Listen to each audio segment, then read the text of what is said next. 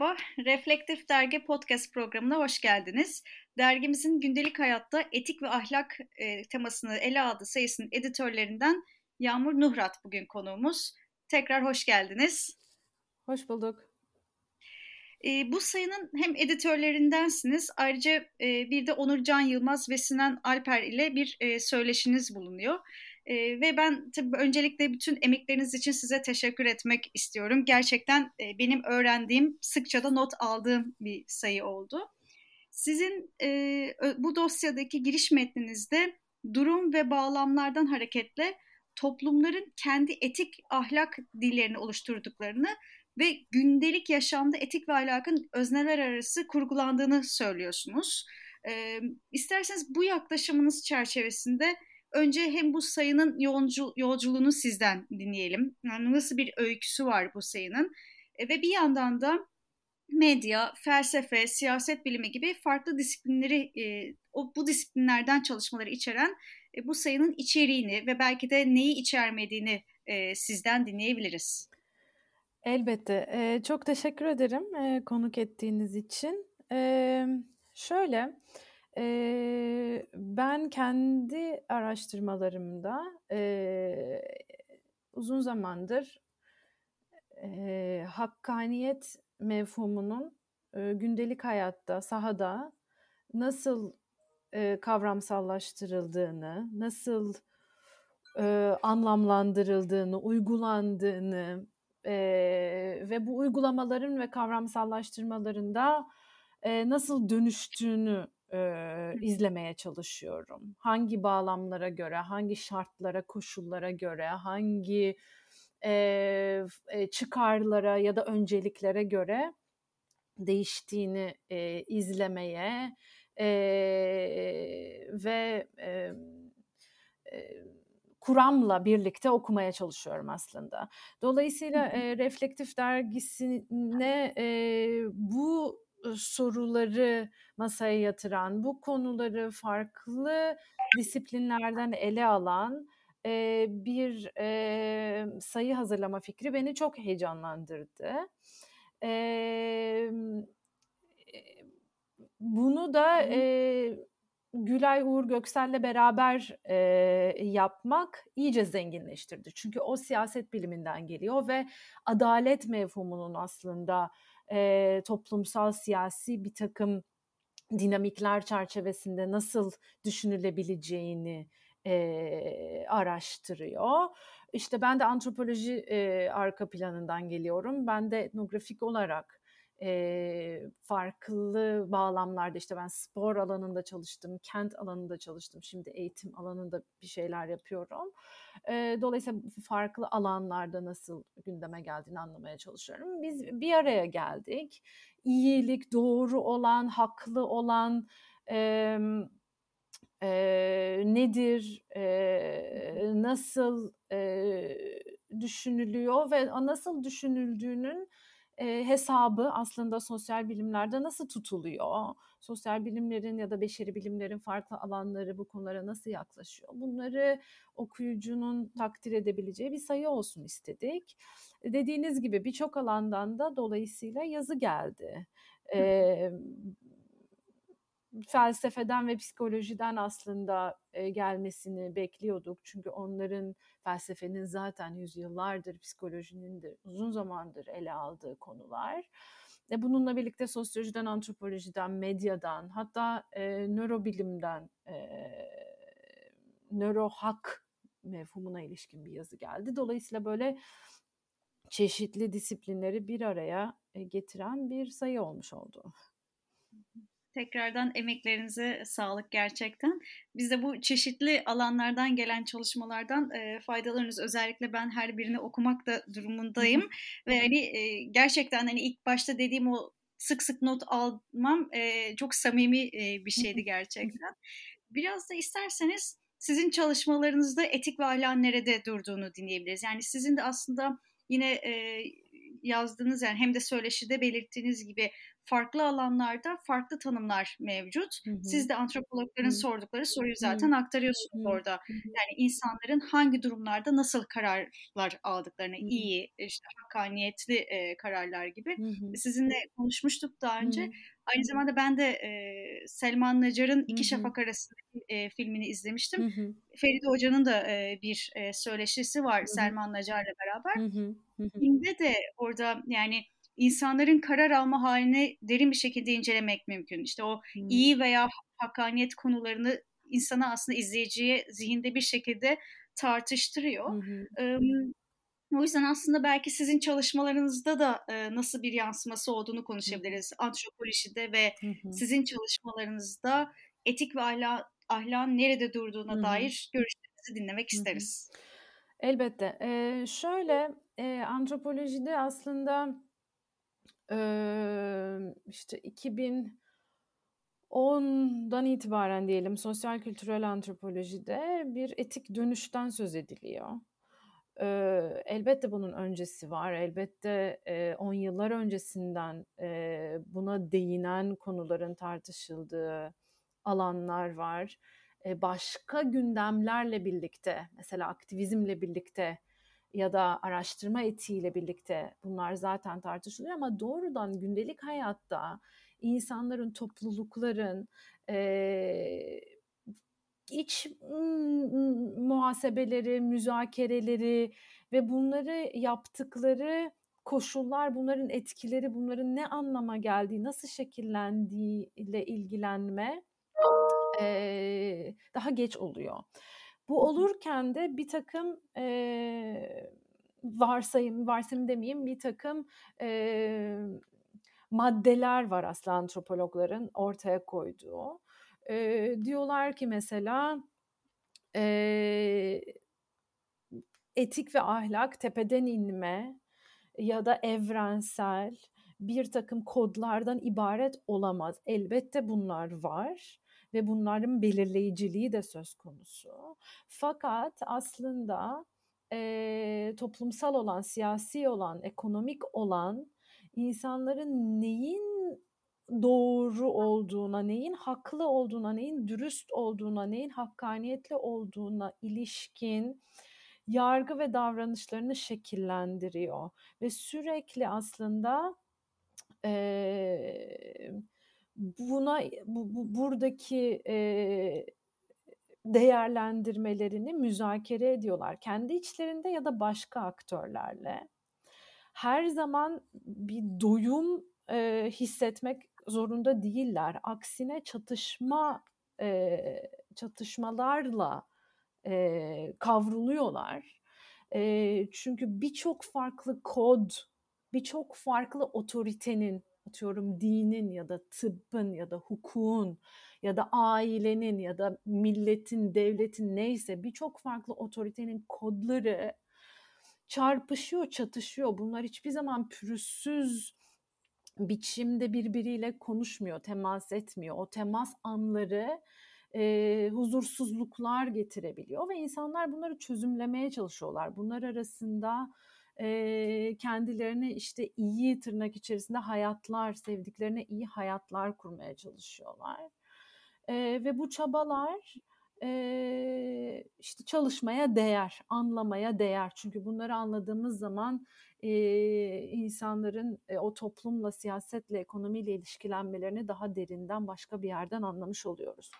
E, tıp antropologları e, çok eğiliyorlar bu konu bu konulara. E, tıptaki çeşitli çözülmesi güç ikilikleri, e, hastaların ya da e, tıp çalışanlarının, sağlık çalışanlarının nasıl e, bu ikiliklerle nasıl baş ettiğini anlamaya çalışıyorlar. Başka örnekleri de var.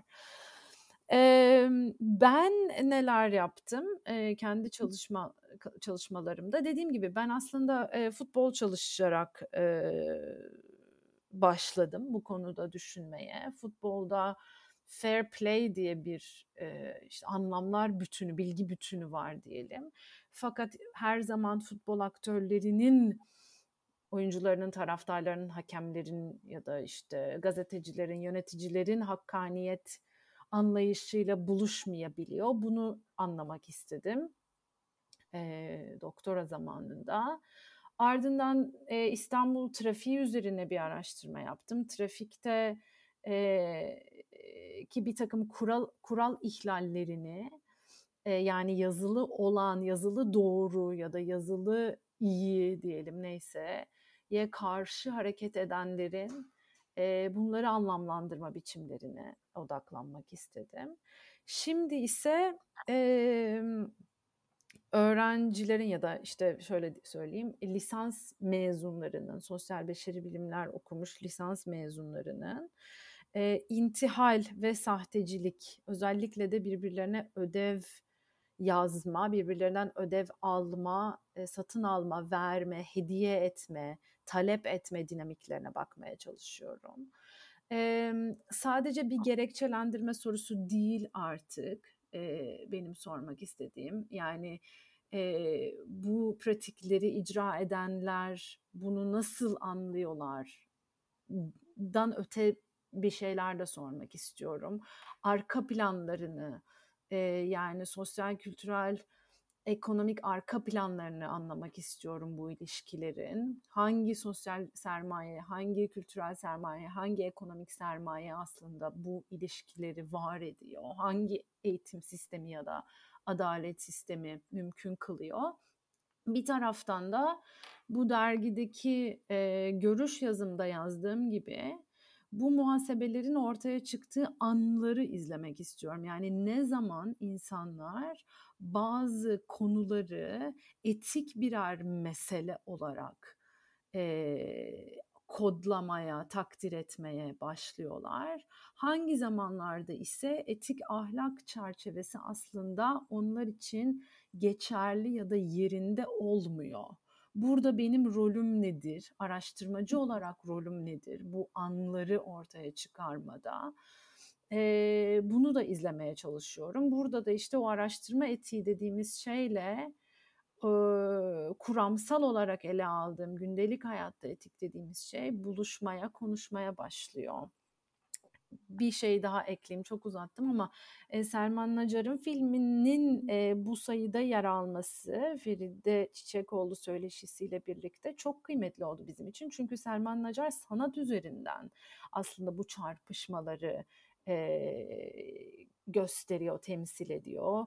E, filmde bir e, replik mesela yanlış söylemeyeyim şimdi ama e, hukuk, vicdan ve e, etik diyesim geliyor ama tam şimdi yanlış söylemeyeyim ama üç farklı kodla aslında içinden çıkılmaya çalışılan meseleyi e, ortaya koyuyor.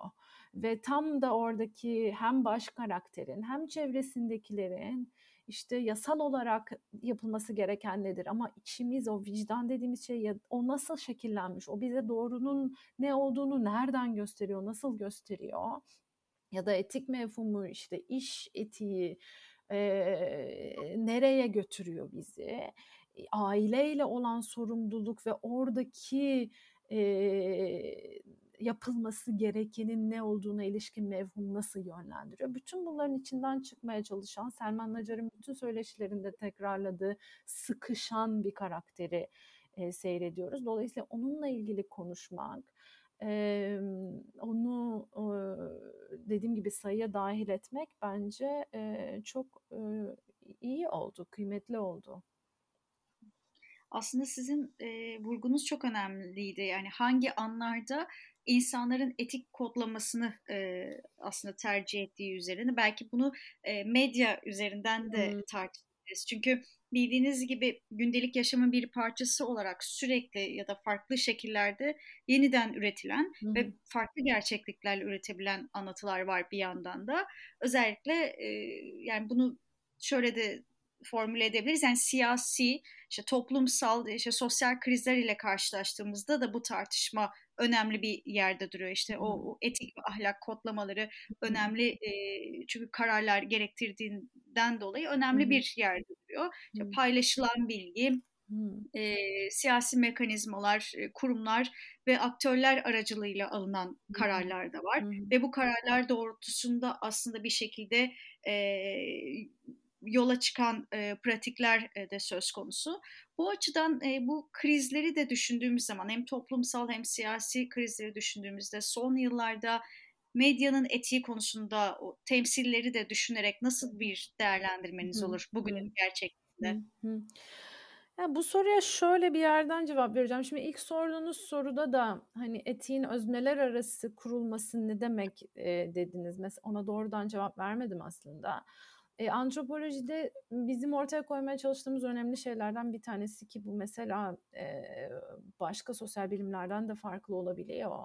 E, öznellik aslında bizim e, çöpe attığımız bir şey değil antropolojide ya da e, e, nasıl söyleyeyim olmamasını gerektiğini düşündüğümüz bir şey değil. Aksine olmazsa olmayacağını bildiğimiz bir şey.